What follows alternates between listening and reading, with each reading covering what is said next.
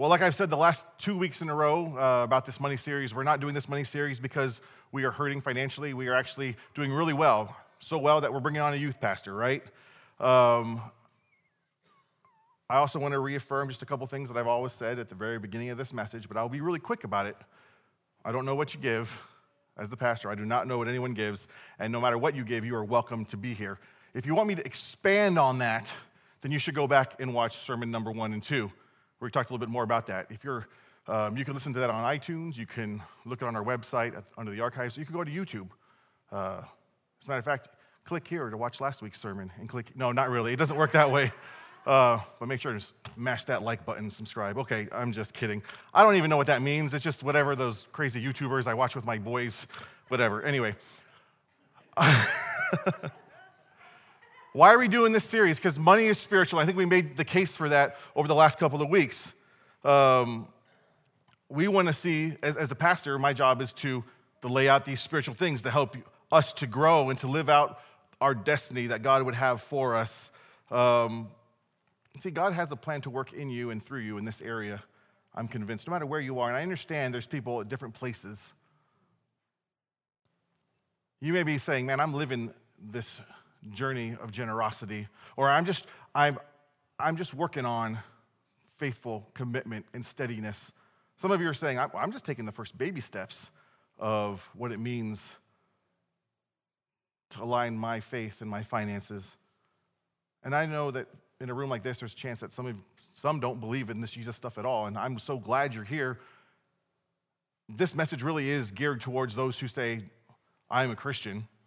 But I hope that as you listen to this message, you would hear not just principles about money, but you would hear the good news of the gospel because the good news is really what this is built upon. Let me just give you a real quick reminder where we've been, and you'll see how these things relate. First of all, uh, week one money is spiritual, and how you handle it reveals your heart. It's kind of our base introduction to this series. And then last week we talked about tithing, how it's not about obligation to an old law, but it's living a new life that Jesus actually replaced the Old Testament command to tithe with a greater commandment of generosity, and that living generously is actually far more risky than living under the law. As a matter of fact, living generously may make some of us want to go back and live under the law because the law was our comfort zone. But living generously will push you out of your comfort zone. Now, before we dive into today's text, and today's text actually is that text from Matthew chapter 6, so you can, you can turn there uh, and hold your finger right there because we're going to be right there. But our bumper video shows that verse, and, and we're going to actually finally hit that verse, and I've referenced it, but today we're going to dig through this whole passage. But before we do that, I really want to say something, um, and I want you to hear me on this. Let's, I, w- I want to make sure that before we look at this text, because this, this is the Sermon on the Mount. And Jesus says some really hard things. He says some really brutal truths. He's calling out the, the, the, hypocrisy of the religious leaders and the Pharisees. So he has some tough things to say here. But I want to make sure that we have the same lens going into this, that our hermeneutic is on the same page. Because um, hermeneutic, that's a fancy word. I paid a lot of money for that one in Bible college and seminary. But I want to make sure that we approach Scripture and that we're looking at it at the same lens. And that lens is through the gospel through the good news. Because I'm afraid that there's another lens you can look at scriptures like this, depending on the home you were raised in or maybe the church you, you grew up in, there, there is the lens of guilt and shame. And if you, in this, this passage, if you're, if, you have, if you're prone to guilt and shame, you're to find it in this passage. I want, I, I want to make sure that we don't look at this. This is not Jesus laying a guilt trip on anybody. This is not Jesus shaming anybody. This is Jesus speaking some serious truth.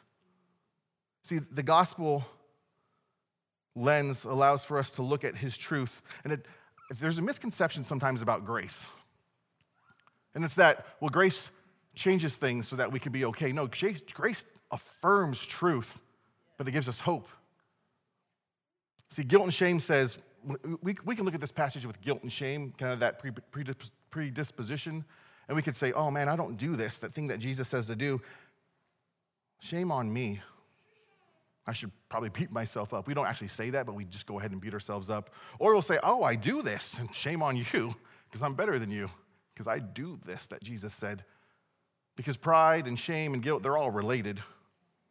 But the gospel then says, man, I don't do this. I don't do it as well as I could. I don't do it as well as I should. Thank God for grace. Thank Him for the grace that brings forgiveness. Thank Him for the grace that allows Him to patiently walk with me as I grow in my faith in obedience. Thank you for grace that's transforming me to be more and more like His image. Listen, when we can quiet the voices of shame and guilt, we can better hear the loving correction and encouragement of the Holy Spirit. We sang a song, Holy Spirit, you're welcome here. He's here. Let's hear his voice. Would you turn with me, Matthew chapter 6? I mentioned this in the Sermon on the Mount, and Jesus says some really strong things, um, but through the lens of the good news of the gospel, through the grace that is shown to us, truth is affirmed, but we have hope. Look at this Matthew chapter 6. Now, we were in Matthew chapter 5 last week, so you'd think we're maybe doing a series on Matthew. Don't worry, we're still in the middle of John. Starting in verse 19.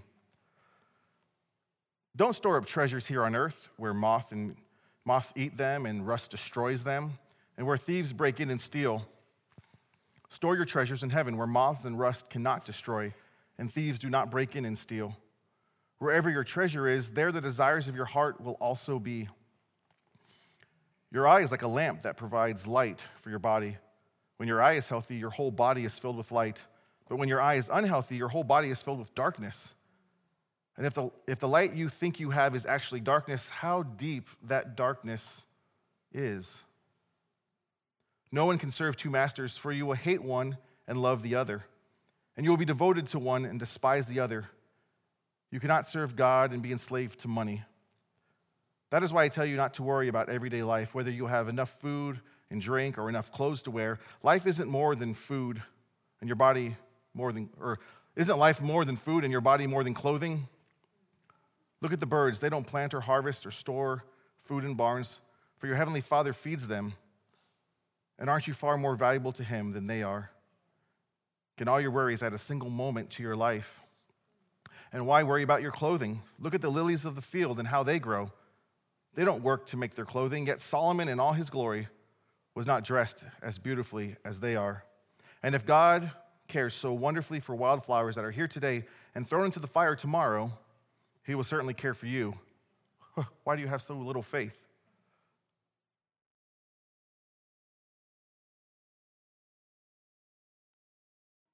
So don't worry about these things, saying, What will we eat?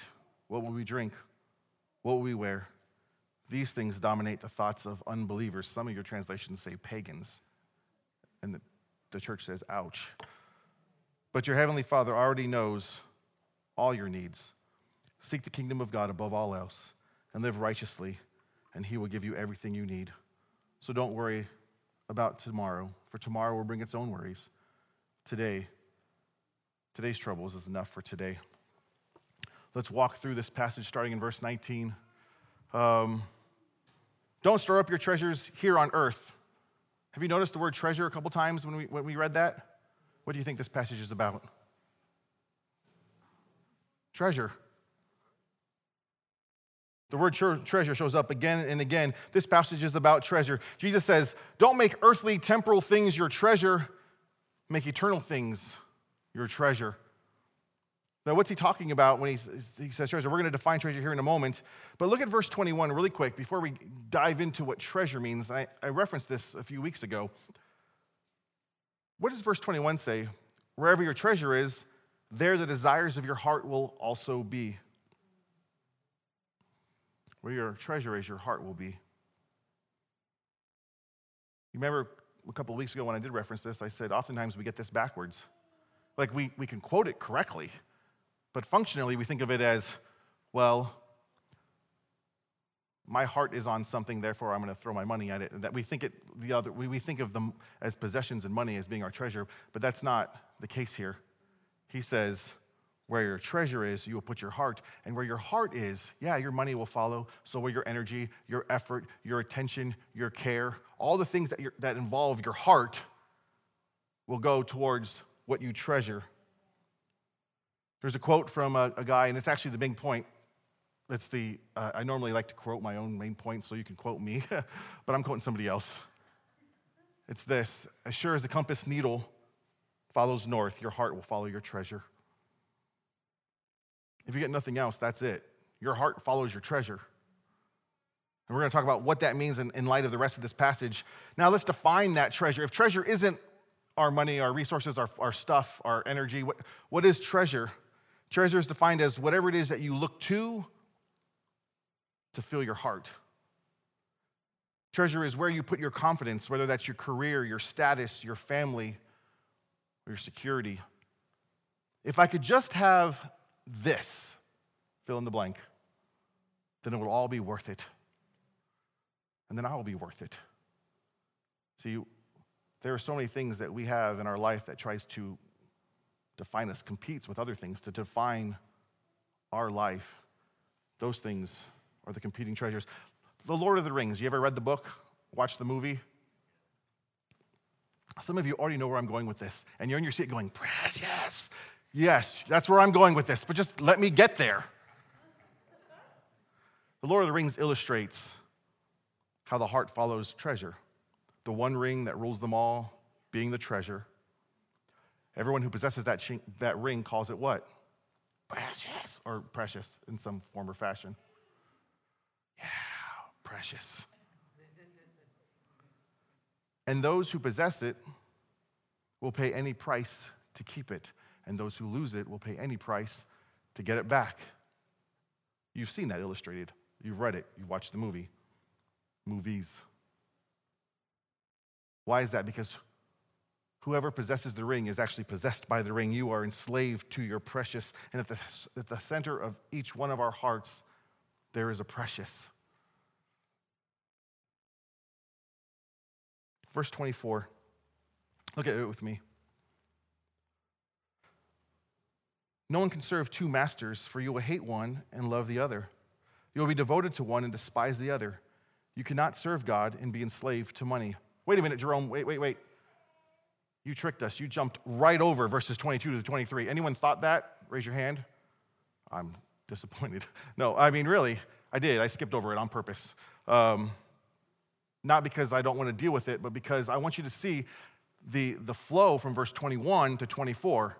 Now, I believe 22 and 23 probably uh, didn't have to be there, but Jesus put it in the middle of these things, but it flows. Look at this. Verse 20, verse 20, or verses 19 through 21, there's two competing locations for your treasure. There's earth and there's heaven. Verse 24, there's two competing treasures. There's God or there's money. Now we're going to get, I promise you, we'll go back to verse 22 and 23, but I just wanted you to see that, that flow here. Now, your Bible may say money, if you have the Bible like mine, which is the, uh, well, mine says enslaved to money, the New Living Translation. is what I read. Uh, if you have another translation, ESV, says you can't serve both God and money. New American Standard, you can't serve God and wealth. King James version, version, you can't serve mammon. Well, what is mammon? Mammon is the actual Greek word that shows up there. And English translations have to make a choice. Do we translate it or do we just carry it over to English and say, look, the English word mammon. But in Greek it said mammon. But you know what's funny about that? That's called transliteration. You know what's funny about the word mammon that was transliterated into English? It's actually an Aramaic word, the language Jesus spoke, that the Greek authors, I mean, they wrote, uh, Matthew wrote, the New Testament was written in Greek. The authors of the Gospels transliterated the Aramaic word into Greek, and then that word carried over into English mammon, mammon, mammon. You get it? So, what is mammon? It's translated in English as money, wealth, enslaved to money. And why would they, why would, why would these gospel authors not just translate the word mammon into the Greek word for money and wealth? They translated all the other words into Greek, right? But th- this one they carried over because I believe they understood, inspired by the Holy Spirit, or even Matthew, standing there listening to Jesus on the Sermon on the Mount. They understood when Jesus wasn't just talking about money, he was talking about this, this idea of mammon. And mammon in, has a, uh, well, mammon as we see it is personified as a rival for our allegiance, for our loyalty, for our heart to God. You're going to be a slave to mammon or a slave I mean, like, who's going who's to be your master? Mammon wants to be your master. It carries a negative connotation. It's gluttony, greed, dishonest worldly gain. Essentially, it's the idol of materialism. When money and possessions are your precious. I promised I could say the word precious without trying to sound like Gollum. That's, that's mammon. I will do it. Now let's go back to verse 22 and 23. We'll come back to this in a moment. Verse 22 and 23 is a strange illustration where Jesus seems like he just got distracted and he starts talking about this. You know, if your eye is dark, then you're in darkness. And I mean, what essentially says is listen, if, if, if your eye is dark, then you are in darkness, even if you're standing in a room that's full of light, you are in darkness. While you think you might be in light, you're in darkness. And that's what verse 23 says, right? And if the light you think you have is actually darkness, how deep that darkness is, how deceived and confused and blinded you really, really are. Jesus, Jesus is making us aware of something. He's making us aware that materialism, mammon, that unhealthy desire and lust and, and for and, and, and greed, that it blinds us to its presence in our life.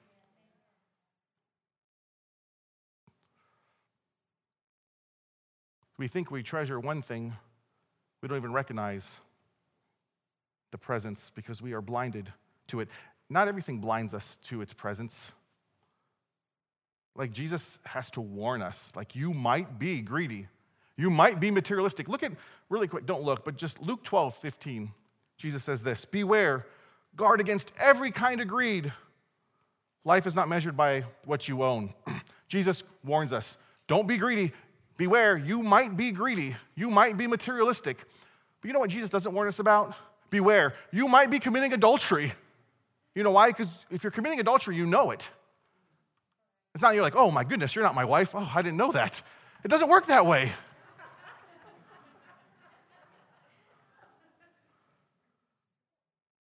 Jesus has to warn us because materialism has the power to blind us to its presence in our life. Now, if you don't believe me that materialism blinds us to its presence in our life,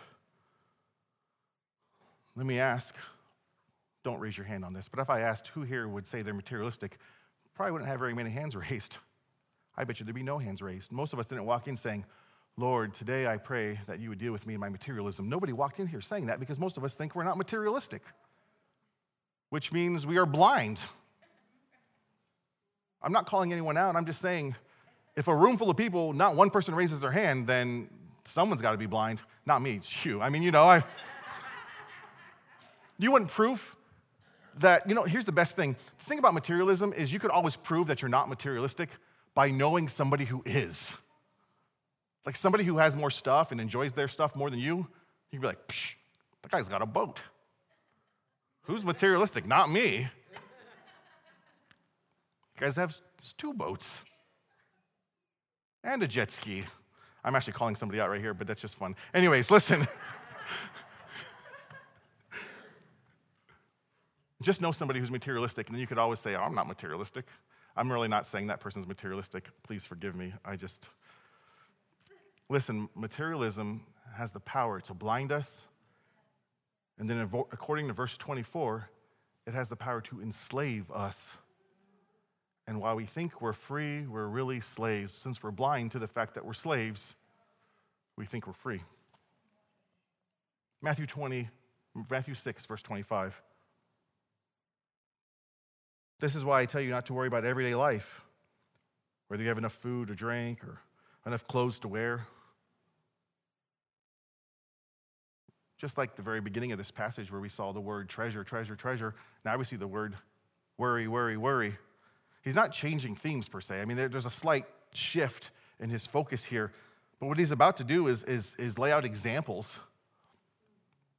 give illustration of what he's just taught when it comes to treasure. So we're talking about treasure and worry and how they are related.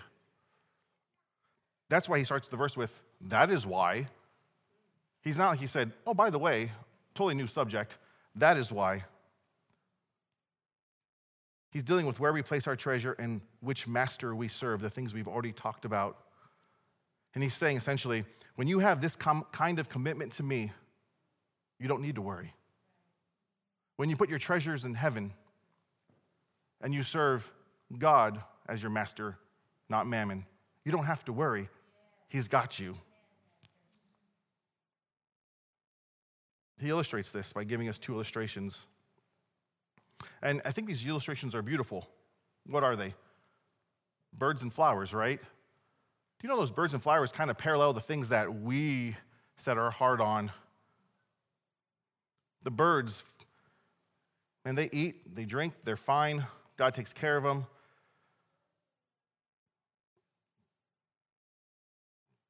What are the different idols that we have in our life, the different things that we put our hope in or look to? Security. Just like the birds are secure, we, we look for security in our paycheck. We look for security in what we, I mean, we look for security, right? He's saying, you're not going to have security like God has for you. That your treasure, our treasure is not God Himself, but, but security, or, or maybe our precious really is control, the ability to control. And then there's the flowers. They're, they're, they're beautifully dressed. What's, what's that reveal about our, I mean, how does that align, how does that parallel to us? That we treasure significance and status. Maybe our precious is approval. You've heard sermons about this particular passage, just these few verses, and we could elaborate on them, but I think the illustration is pretty self explanatory. It's pretty straightforward. As sure as the compass needle follows north, your heart follows your treasure.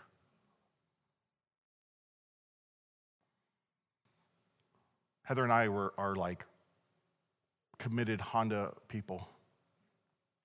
But then, for five glorious months, I owned a Toyota Tundra pickup truck. And guess what? As I drove down the road, I noticed everyone else's Toyota Tundra pickup truck. And I waved at them as I drove by. And I read websites on like forums for people who have Tundras and how they fix their air filters. And I, and I served that Tundra. It's really supposed to serve me. But I invested in that Tundra and then I moved to Indiana and someone crashed me, but whatever, crashed into me and destroyed my tundra. But my heart followed what I treasured. And so did my resources, my energy, and my attention. You get it? As sure as the compass needle follows north, your heart will follow your treasure. So, what if that's true, then what do we do? What now? Well, let's keep reading because I think Jesus says, What now? in verse 31. So don't worry about these things. This is the therefore. This is the answer to so what. God's got you, so therefore, don't worry about these things what we will eat, what we will drink, what we will wear, these things that dominate the thoughts of unbelievers. But your heavenly Father already knows all you need. Seek the kingdom of God above all else and live righteously, and He will give you everything you need. So don't worry about tomorrow, for tomorrow will bring its own worries, and today's trouble is enough for today. We're going to give you a couple of practical walkaway steps with this. There's just two things I'd like for you to do in response to this message. But first, I want to give you a test. This is the test to determine does, does money have power over me, or have I got this thing knocked out? Because, like I said, most of us did not walk in here saying, Oh, Lord, help me, I'm materialistic and money is, I'm enslaved to money. Let me, let me take a step back. Remember, we're doing this through the lens of the good news of the gospel the truth of the matter is, I wake up some days and money's got a hold on me. And there's days where I wake up and I'm like, money's nothing. So nobody's hitting this, no one's batting a thousand. No one's hitting this right every single day or every single hour or moment. There is people who, there, there is a pull for our, our allegiance, a pull for our loyalty. And there's ways in which we can continue to invest in the kingdom and, our, and have our heart on the right side of this thing. But give me the test. Question number one How do you view rich people? Do you resent them and their boats?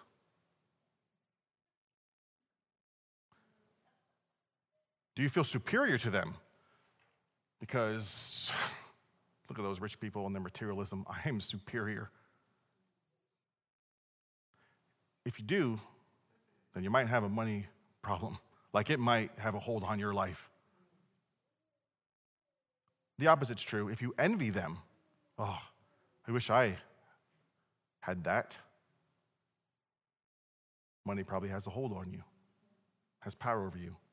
Not, not, not every day, not every moment, but just in those moments, those thoughts. How do you view rich people? Fortunately, we live in a place where there's no rich people to be seen. I'm just kidding. The next question is how you, how do you view poor people? Because I don't know if you know this, but if you live in Hamilton County or just outside, by many measures in this community, especially if you want to measure it to the rest of the world, you are the rich people. But how do you view poor people? Do you respect them? I respect them as humans, but do you feel better than them? Yeah. If you feel better than them when you drive inside 465 and drive wherever that is, I, there's some big houses in 465. I'm just saying, when you drive in those neighborhoods, if you feel better than them, then money might have power over you. I heard a quote that said this The higher economically we get, the more we say, You're below me. Not you're below me economically, but you're below me. We hate to admit that. It's not the right thing to admit. That's why we call it admitting. But don't we do that? Lord, forgive us. So here's what we do exactly what Jesus said to do seek the kingdom first.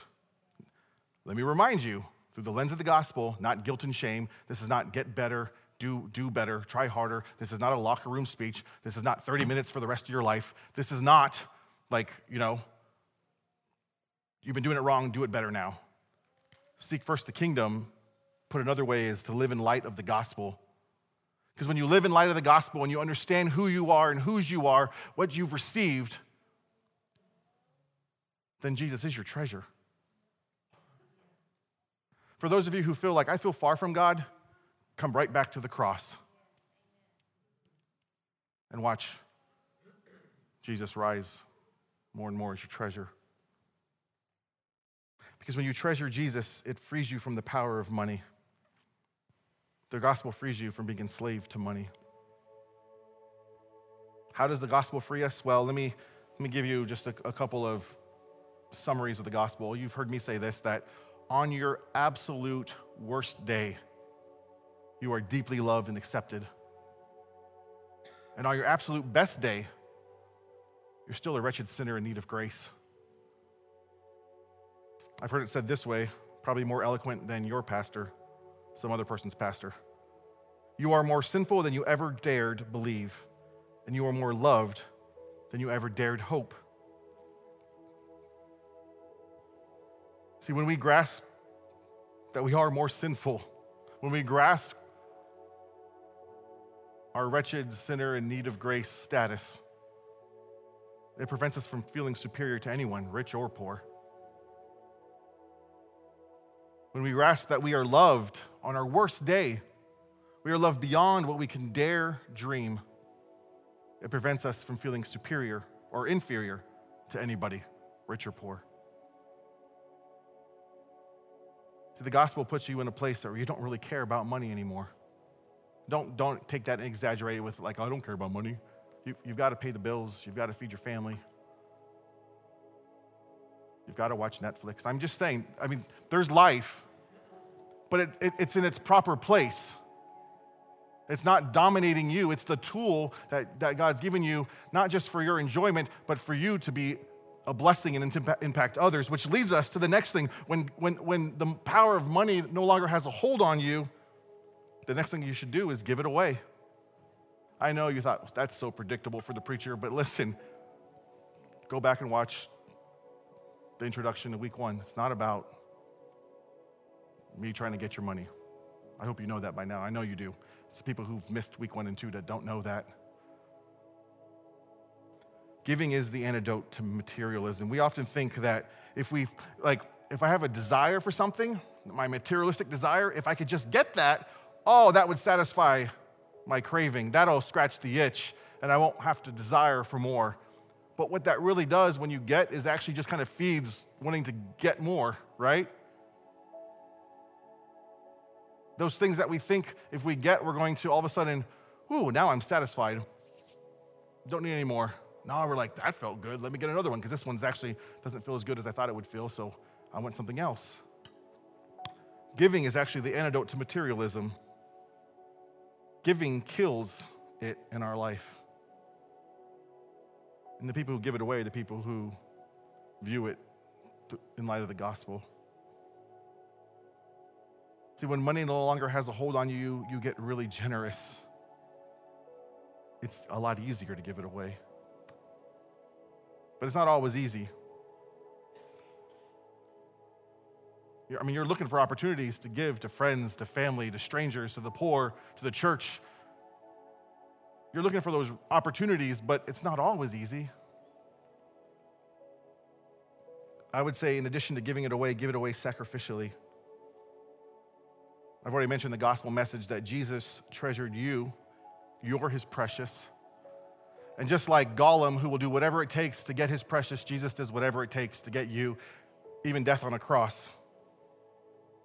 And then he calls us to pick up our cross and follow after him. Now, oftentimes we think of taking our cross and following after him as like relationally. Oh, pick up my cross and deal with that person. Do we not? 99.99% of the time, it's, oh, I got to pick up my cross and be nice to somebody who I don't want to be nice to, right? But is there any cross in our life economically?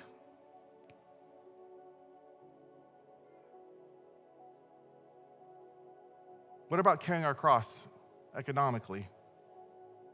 Giving sacrificially, responding to Jesus the way he responded to us, giving away enough money that it actually kind of cramps your lifestyle. If you can give away enough money that it doesn't affect your lifestyle whatsoever, then I don't know if there's a cross that you're carrying economically. I know that's like a new concept. But uh, that, that's why last week when we talked about tithing, I, I didn't want to set a new law. Jesus struck down that law from the Old Testament and said, Here's a new law generosity. And I didn't give you a percentage of what generosity meant. Because for some people, generosity means 9%, and some people, generosity means 50%. Uh, generosity. The standard is not a percentage, the standard is the cross. That sacrificial response, just like Jesus responds to us.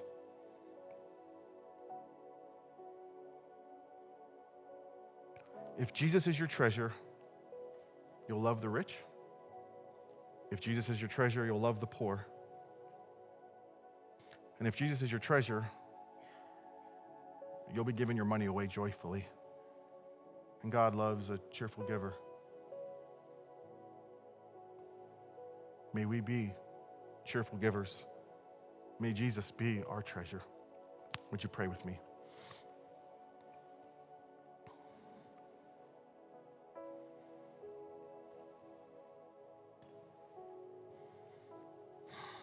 Father, we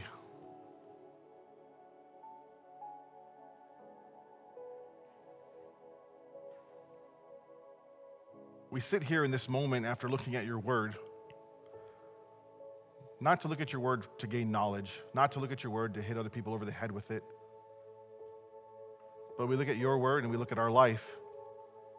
And the good news is that we look at the cross and then we could look at our life. And it's not really about us, but it's about what you've done for us. And for that, we are thankful. Thank you for the grace you've shown us. We fall short. And yet, it's through your grace that you have begun the process of transforming us into your image. that we may pick up our cross and follow after you, that we may give like you gave. That's a ridiculously high standard.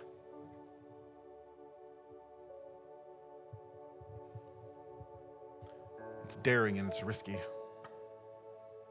And as a pastor, I, I don't even know that I want to put that in front of the people because it seems absolutely impossible. May you, Lord, help us to step closer and closer to that through your grace, your empowerment. Above all else, may we treasure you, and may our life flow from that treasure because our heart follows where our treasure is. We love you, Lord. In Jesus' name, amen.